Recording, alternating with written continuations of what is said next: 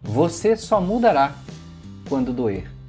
Por que nós esperamos tanto para mudar coisas importantes da nossa vida? Vamos falar sobre isso?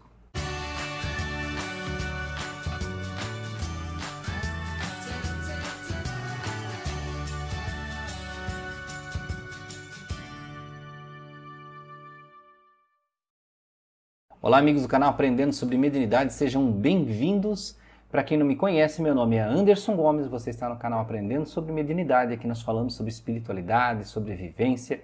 E hoje nós escolhemos esse assunto, né? que por que, que nós esperamos doer tanto? Por que nós esperamos a dor chegar para poder mudar? Porque nós temos esse aspecto da vida, né? De ter que, como aquele velho ditado popular, né? Mudar pela dor que é uma coisa que nós já deveríamos ter ultrapassado, né? Todo mundo fala assim: ah, nós estamos no planeta de provas e expiações, então é a dor. Mas veja, se você tem condições de aprender e compreender, por que esperar a dor? Se você consegue ler entender e aprender, por exemplo, sobre a sua condição de vida, sobre a, a, como você encara os problemas, ou ouvir um conselho, conversar com as pessoas e compreender aquela informação. E aí mudar? Por que você espera doer? Por que você fica protelando? Bem, existem vários aspectos que fazem nós esperarmos. Um dos aspectos é que nós temos um, um, a questão do conforto. Mesmo sendo difícil, nós tememos aquilo que é o desconhecido. Então, às vezes, é preferível ficar sentindo um pouquinho de dor e essa dor aumentar gradativamente, e aí você vai se acostumando com essa dor. E quando eu falo dor, eu não estou falando só dor física relativa à doença, eu estou falando de sentimento, relacionamento, comportamentos negativos que a, acabam é, causando também problemas no seu corpo, diversas situações, tá? Bem, negócio bem genérico.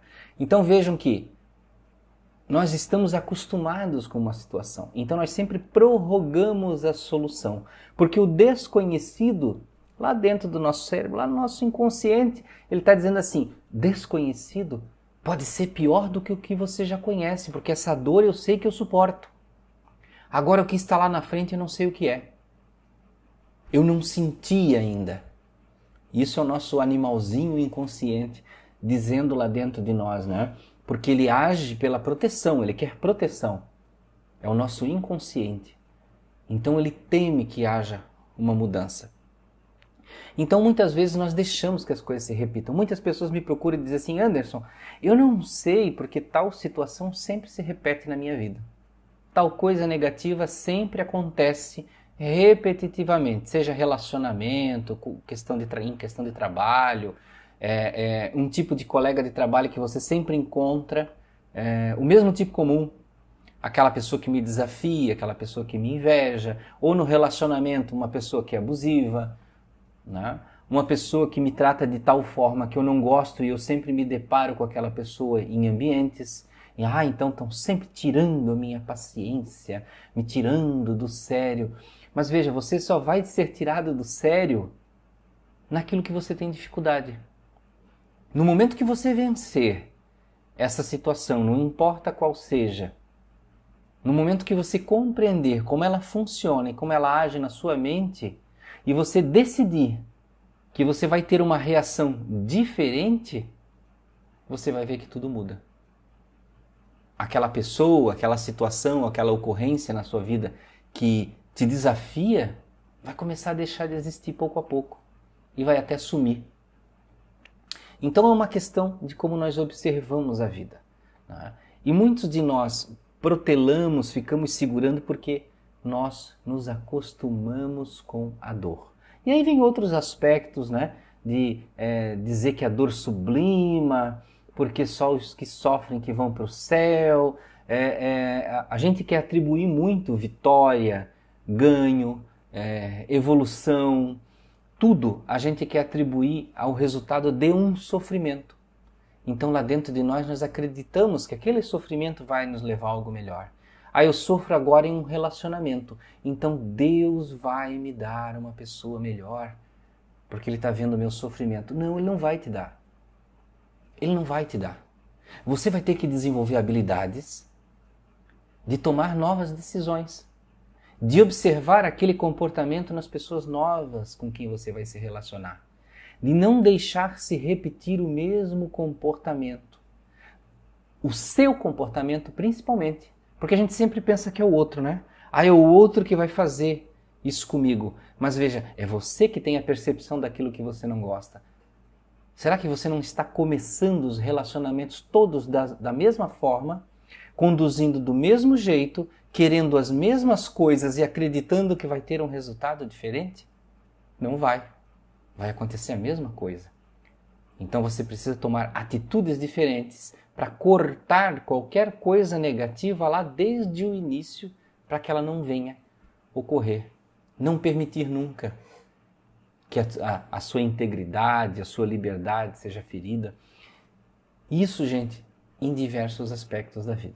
Todos nós gostamos muito de protelar decisões, de colocar lá na frente, o famoso procrastinar, né? Então eu vou deixar para amanhã para tomar essa decisão aquela mesma situação que eu falei no início para vocês. Nós temos o medo do desconhecido, nós estamos acostumados em como estamos agora. E se eu mudar o meu comportamento, se eu mudar o meu jeito de ser, como é que vai ser lá na frente? Será que não pode ser pior? Será que não podem ter desafios diferentes? Então esse medo não deixa a gente mudar. Há como aquela história da vaquinha magra, que a família tinha uma vaquinha magra e só tomava o leite daquela vaquinha magra até o dia que aquela vaquinha magra morreu. E a família só prosperou depois que a vaquinha morreu. Porque aí ela resolveu trabalhar, plantar, comprar outras vacas, fazer algo diferente. Então veja que nós somos os agentes da mudança. Nós somos o vetor, nós somos a condição que dá mudança em nossa vida. Se você é assim, de esperar que a mudança chegue, pare de esperar. Pare de achar que vai aparecer alguém na sua vida que vai te salvar, que vai aparecer alguém na sua vida que vai te trazer um relacionamento melhor, que vai aparecer alguém na sua vida que vai fazer algo que vai mudar. Seja você a pessoa que muda. Pare de dar poder para coisas e outras pessoas. No exemplo dos relacionamentos, toda vez que você dá poder a uma pessoa que está chegando na sua vida, que aquela pessoa vai mudar a sua vida, que aquela pessoa vai transformar a sua vida, você está entregando a chave da sua vida para ela. E no momento que você estiver dominado ou dominada e sofrendo, você não vai poder reclamar, porque você entregou, você deu, você se permitiu. E muitas pessoas se sentem confortáveis com isso no início, porque tendo uma pessoa com responsabilidade que resolva os problemas, que haja, ela se sente confortável, então ela entrega, ela confia. Mas nós não precisamos ser assim. Nós temos que ser, ter sempre as vidas, as nossas vidas na nossa mão. Compartilhar um relacionamento é uma coisa. Você entregar o seu eu, e todas as suas responsabilidades de vida para outra pessoa é muito complicado, porque aí ela vai passar a se tornar dona da sua vida e não seu companheiro, sua companheira. Então, tome muito cuidado.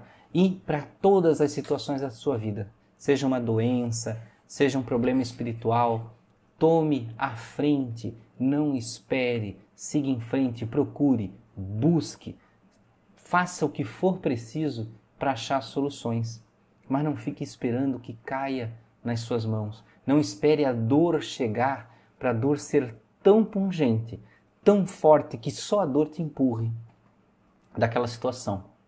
O Spensky, que fala muito da psicologia, ele diz que só quando nós temos extrema repugnância de uma situação que nós nos movemos.